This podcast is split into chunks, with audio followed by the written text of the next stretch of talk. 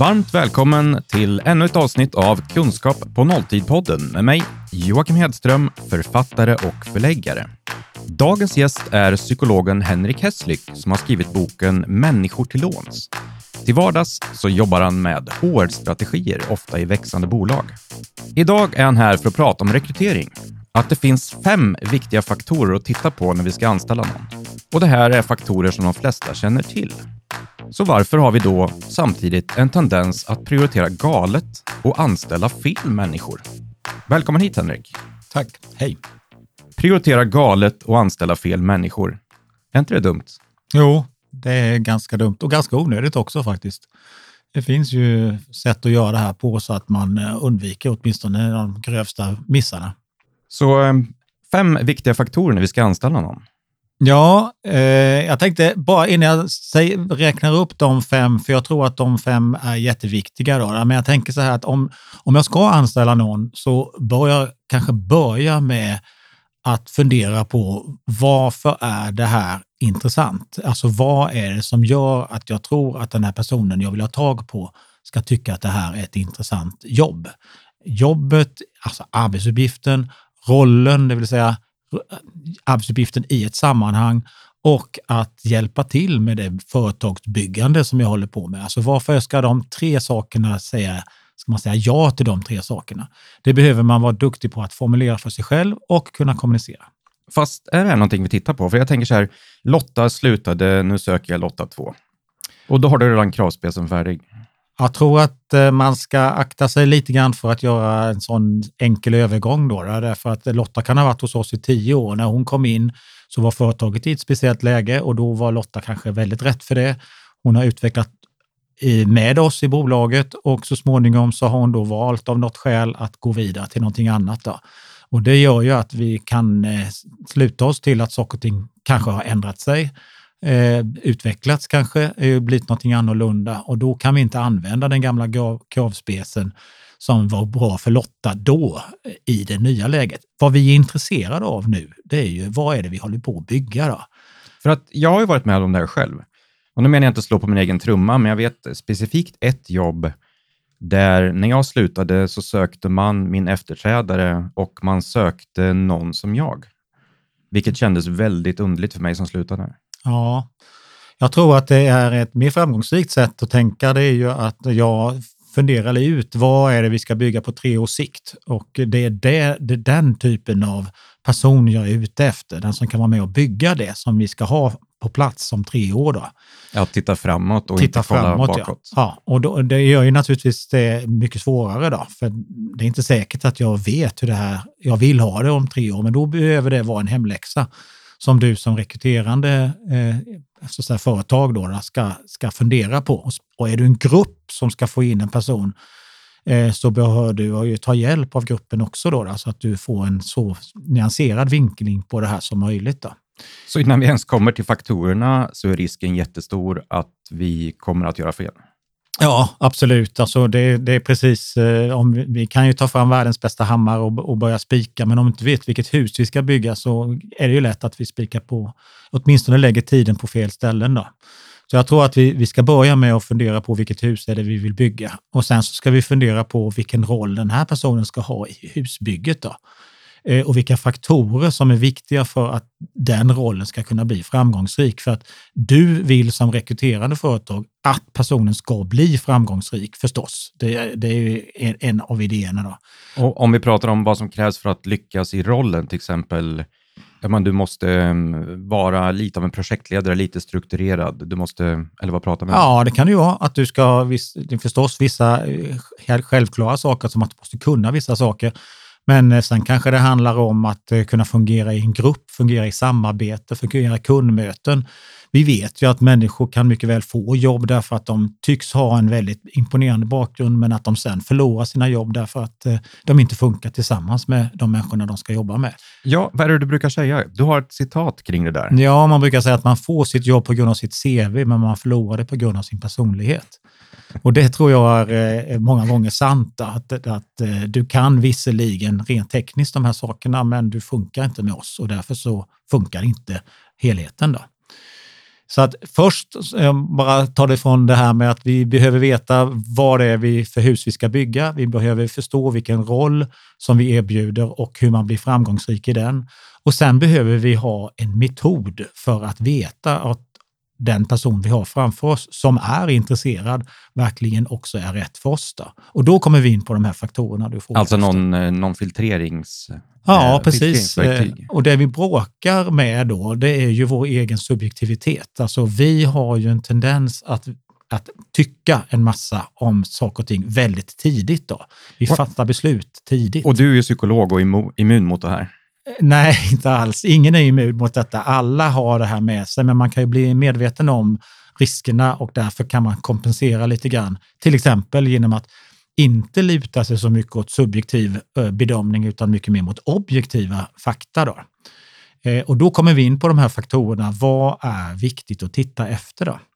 Men är det här någonting som alla företag kan göra? Det låter som att det tar väldigt mycket tid.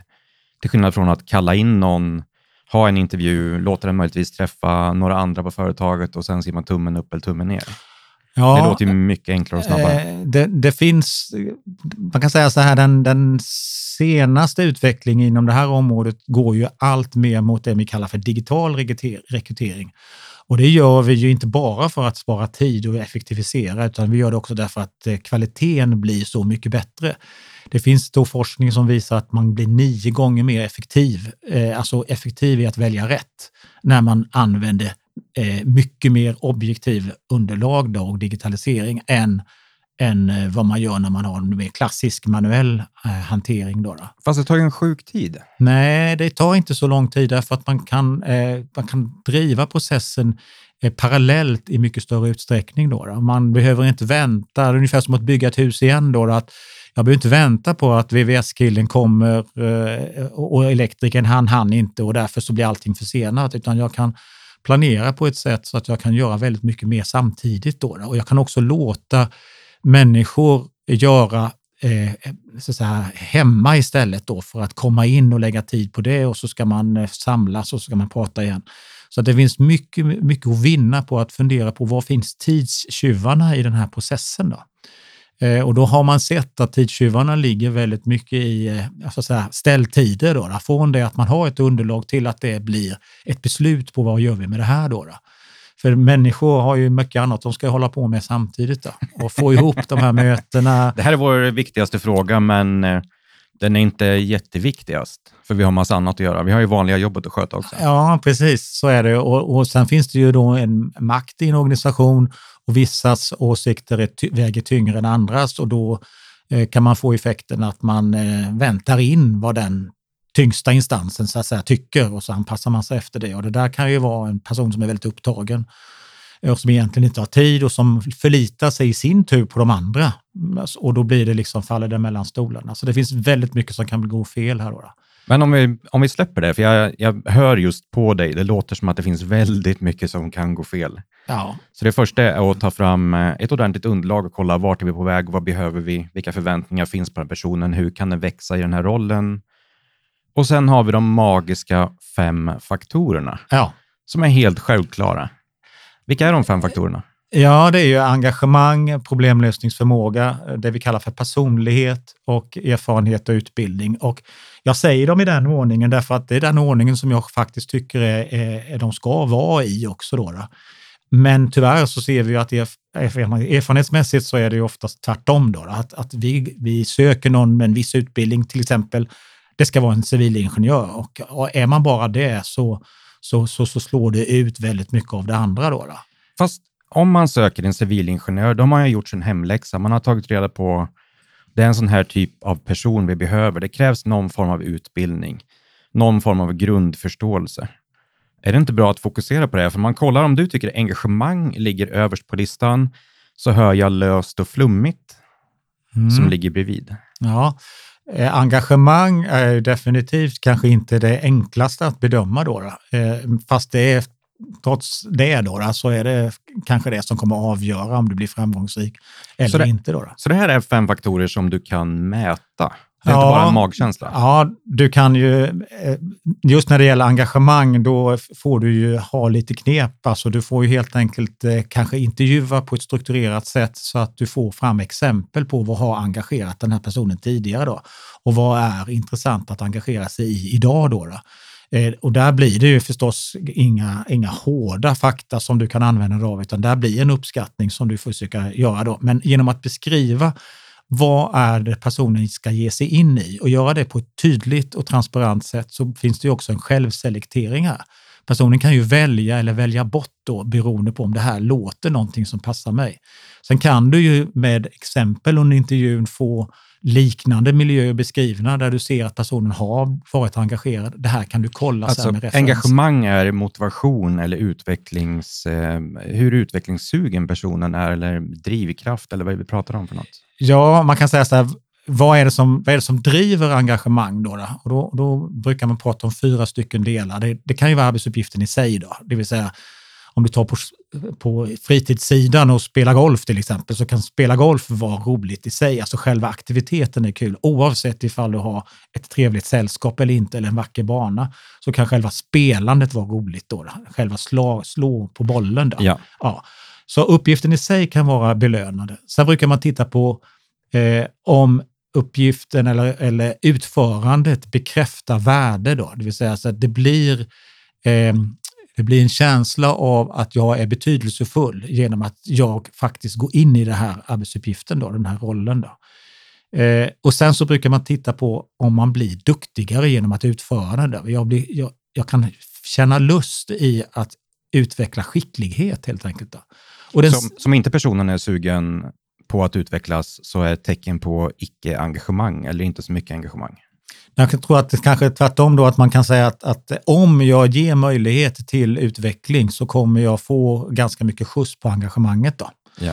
Den sista punkten är meningsfullhet, då. det vill säga att det finns någon slags idé kring varför vi gör det här då, då. Alltså, och varför jag ska engagera mig i det. Då. Om jag känner att jag genom att göra det här gör, gör det lättare för andra människor, hjälper andra människor, brukar vara väldigt tacksamt. Eh, då får jag också en, en genväg till engagemang. Då. Så engagemang kan handla om eh, arbetet i sig, eh, öka skicklighetsgraden, få bekräftelse på värde eller att jag känner, eller och jag känner att det här är väldigt meningsfullt. Då. ja, lite varför ska jag bry mig och matcha värderingarna Ja. varandra? Och då, är det ju samma sak. vikt, då förstår man ju att det är viktigt att den som då erbjuder mig en syssla vet vad det här är för någonting och hur man kan bli framgångsrik och varför den utförs. Då. Eh, Den klassiska bilden av det här med att man inte sitter och hugger sten utan man bygger en katedral brukar ju användas ofta. Eh, Och det är ju precis det. Man kan göra saker och ting som kanske i sig inte är så kul, då, men, men tillsammans så blir det här det vi håller på att bygga ihop och det är det som är kul. Så engagemang är första saken att titta på. Det tycker jag är den, den, den eh, absolut toppdelen då, då i detta. Även ifall den är svår att mäta så är den extremt viktig att ha med sig. Då, då. Och andra saken att titta på, problemlösningsförmåga. Ja, problemlösningsförmåga tycker jag. Då, då. Och där, där är det ju kopplat till förstås hur komplicerad uppgiften är som du erbjuder. Då. Men man kan säga så här att eh, eftersom vi ofta är intresserade av potential, då, då, mycket mer intresserade av vad personen kan utveckla för förmåga än vad de faktiskt har för förmåga just idag. Då, då. Då blir ju eh, problemlösningsförmåga, det vill säga hur löser jag situationer jag faktiskt inte varit i innan, då, där jag inte kan luta mig mot erfarenhet och, och att jag har så att säga, lärt mig det här en gång i tiden genom att studera till exempel. Fast om du, om du skulle anställa en rörmokare, bara för att ta ett konkret exempel, ja, så kan du då under intervjun genom ett, Ehm, ett teoretiskt exempel och be honom förklara hur han skulle gå tillväga, eller vad menar vi? Ja, det skulle kunna vara ett sätt att jag, att jag får personen att beskriva, alltså jag ger en, en komplex beskrivning av ett problem som den personen faktiskt kan beskriva hur man skulle lösa. Då. Det skulle kunna vara ett tecken på begåvning naturligtvis. Det behöver inte vara alltså, IQ-tester och pussel att lösa och sådana svåra saker. Nej, man kan säga att IQ-test och begåvningstest och problemlösningstest, det är ju en genväg för att väldigt snabbt få en uppfattning om var befinner sig den här personen i ett genomsnitt, utifrån ett genomsnitt. Då. Eh, och de allra, allra flesta jobb räcker ju med att man har just en, en alltså säga, genomsnittlig förmåga att, att eh, lösa problem på. För de flesta arbetsuppgifter kan man med hjälp av träning och förklaringar förstå sig på. Då, då. Men ibland är det ju så att vi sätter människor i arbetsuppgifter som vi inte själva vet hur vi ska lösa. Personen måste eh, så att säga, ta sig fram genom att lista ut hur det här ska gå till. Då, då. Och vi har inte speciellt mycket tid. Det ska gå ganska kvickt. Då. Och så, då behöver man ju en ganska hög förmåga på problemlösning. Ja, och då istället för att kasta fram ett test till personen så kan du, skulle du då kunna be personen förklara hur den har löst problem tidigare? Ja, det skulle det kunna vara, men du, du, du, du behöver ju då förstå om den personen eh, kan lösa det här därför att han har gjort, eller hon har gjort det här, just exakt samma sak tidigare. Då, då. Och, och, då förutsätter ju det att den e- uppgift du erbjuder är också exakt likadan för att du ska kunna ge det här någon relevans. Då. Fast jag tänker mer generellt. Eh, beskriv en situation, eh, en komplex situation du har stött på någonstans i ett tidigare jobb där det inte fanns någon färdig lösning och hur du gick tillväga för ja. att hitta lösningen? Ja, det skulle kunna vara ett, ett sätt att mäta det på, men jag skulle säga att ett säkrare sätt skulle vara att, att ge dem en, en standardiserad uppgift som handlar om problemlösning och så jämför du då personens förmåga att få rätt och hantera det här på tid eh, jämfört med en grupp då, som du tycker är relevant att jämföra med. Om du, jämf om du ska ha en rörmokare så ska du naturligtvis jämföra med andra rörmokare och inte med poliser till exempel. Då, då. Ja, men alltså någon annan grupp helt enkelt. Ja, det absolut. din egen grupp naturligtvis.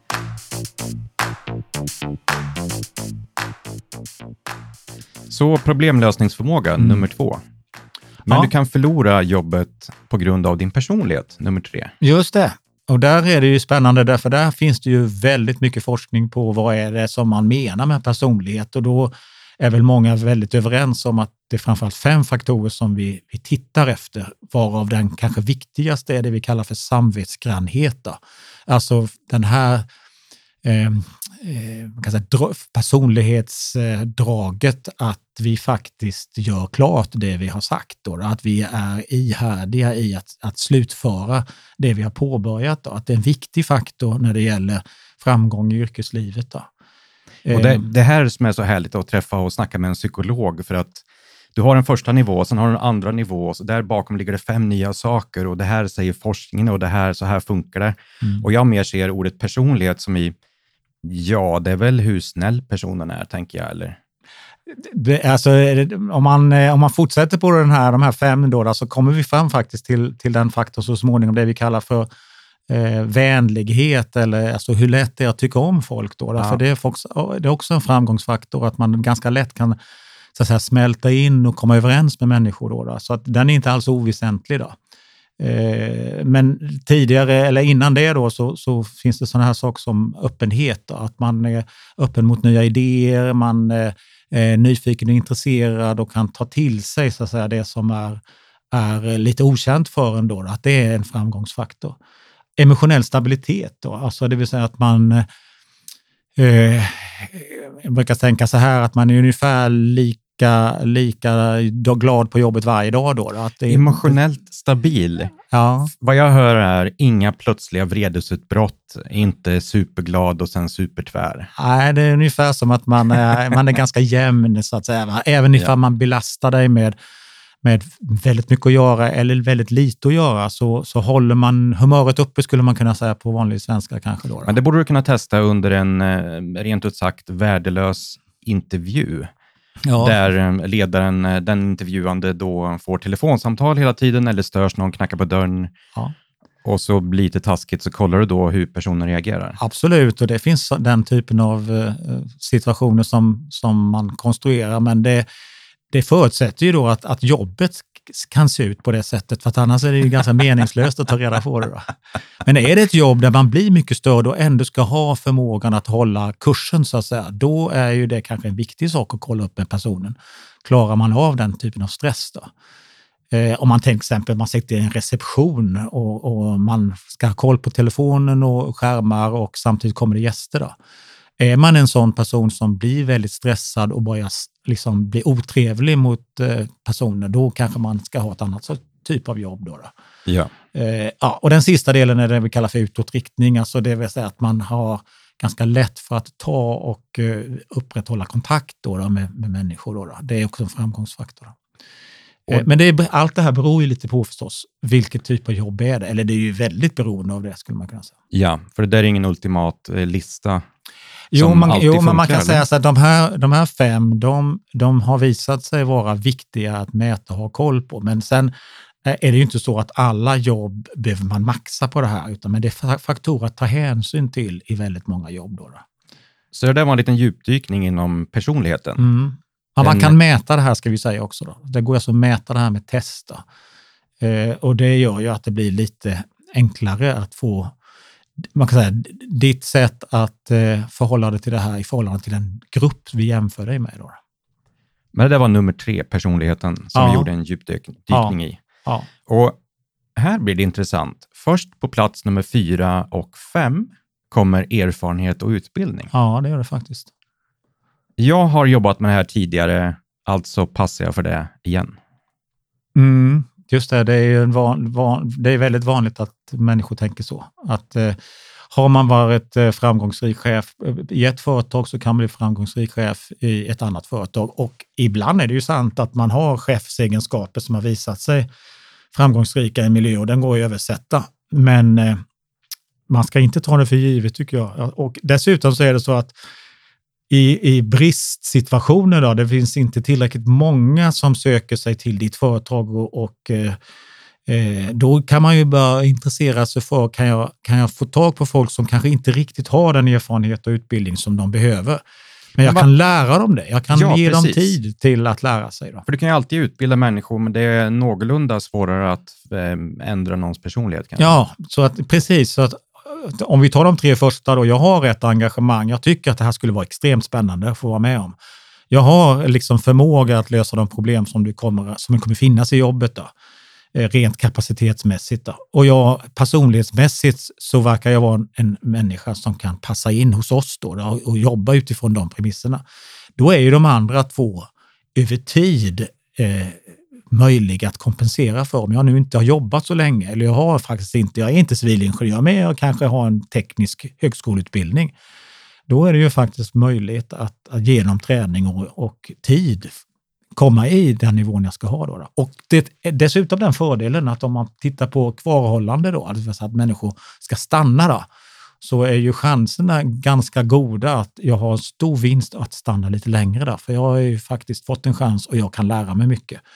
Och sen kan jag kanske söka mig till ytterligare ansvarstjänster. Då. Ja, ett litet sidospår här. Jag har snackat med andra rekryterare som menar att eh, kvinnor söker till jobb där de eh, uppfyller alla kraven. Ja. Medan män eh, ser just på det här erfarenhet och utbildning lite som i, "Tch, hur svårt kan det vara? Mm, ja. Jag, jag bryr mig inte riktigt, jag söker ändå. Det, det, det, det är också min erfarenhet och jag tror att man som man kan säga, erfaren rekryterare räknar med att det, är en, att det är så att killar har en tendens att ta i lite omkring sin egen förträfflighet och, och kvinnor har en tendens att, eh, att, att, så att säga, vara noga med att bara säga exakt så som det är. Då, då. Och då kan man ju faktiskt som, som proffs då så kan man ju eh, tänka så att eh, när en tjej eller en kvinna säger att hon är dukt, eller att hon kan någonting så, så kan hon under det väldigt väl då troligtvis. Eh, Men om man ser punkt fyra där, erfarenhet. Det korta svaret är utbilda personen. mm.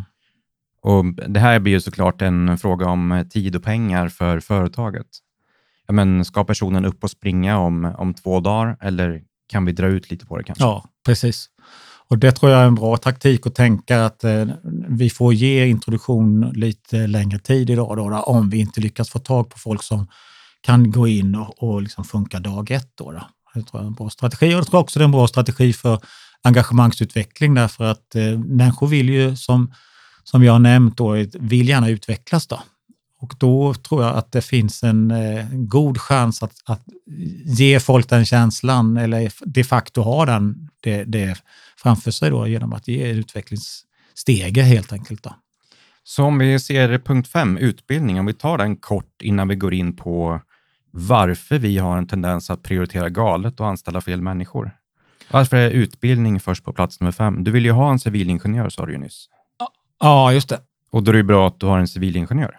Ja, jag, jag, tycker att de, de gångerna man tar upp det med, med ett kundföretag, då, då, då är det ju inte alls bara det att man behöver vara civilingenjör därför att kunna lösa uppgiften, utan det är också en, en kontext. Alltså, man, man kanske inte accepterar något annat än en civilingenjör i, i så säga, kollektivet. Då, då. Alltså, men men om, om det är superviktigt, om man inte accepterar en annan person, varför ligger det inte på prio ett som ett filter?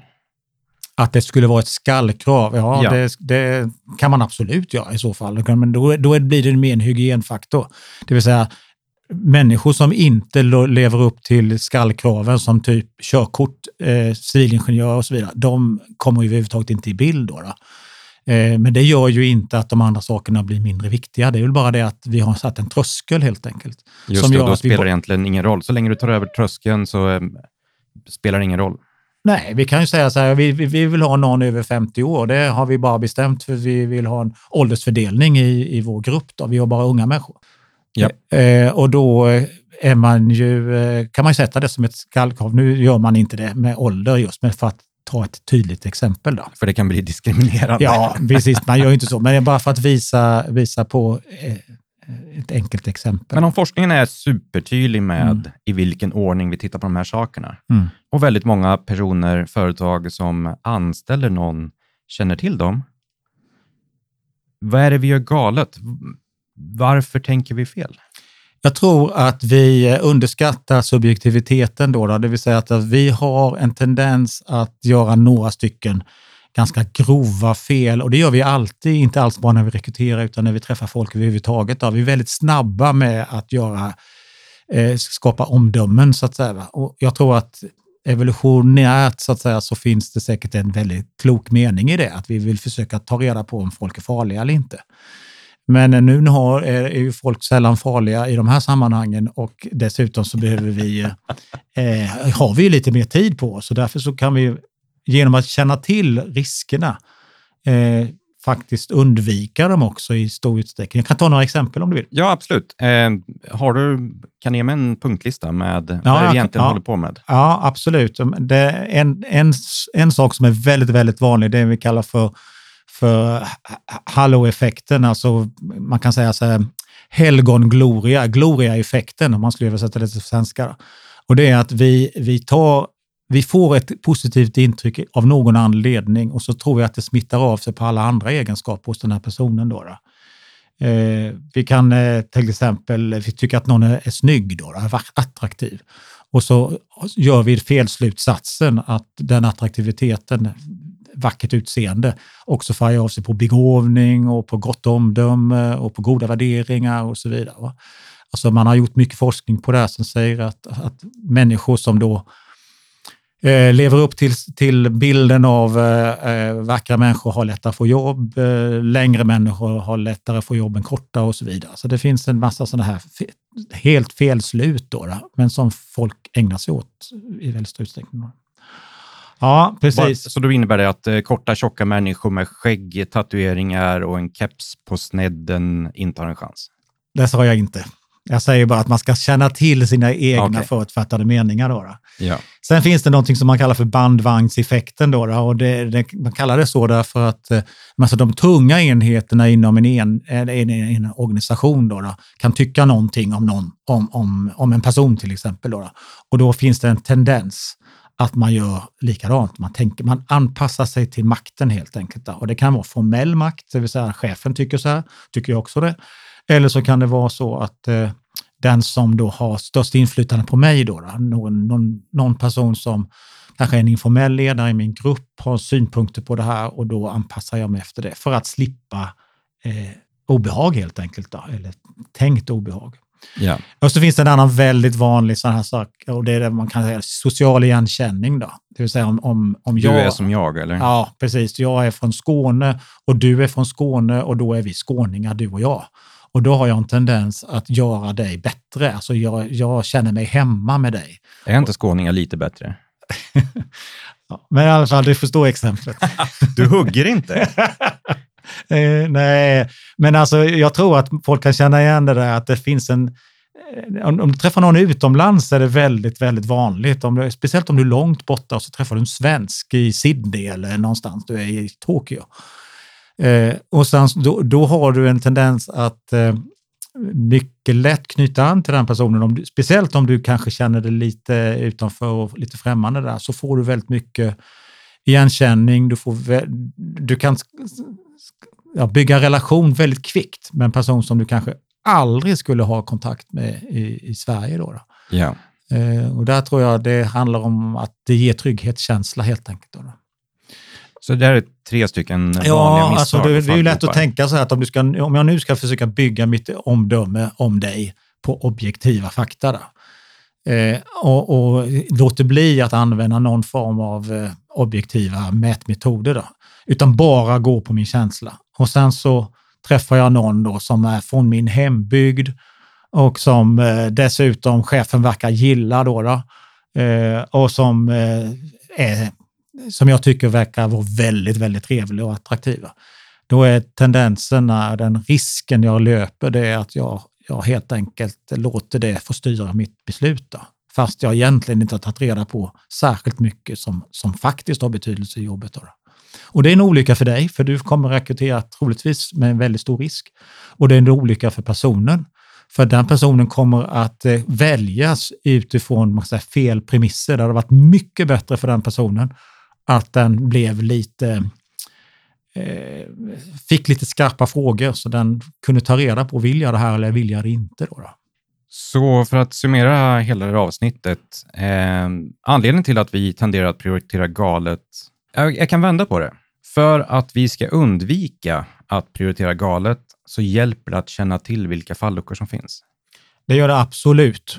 Och då kan man börja, då kan man säga så här, en fallucka är att du inte har tänkt igenom vad är det du ska, vad är det du vill behöva ha in i ditt företag. Då, då.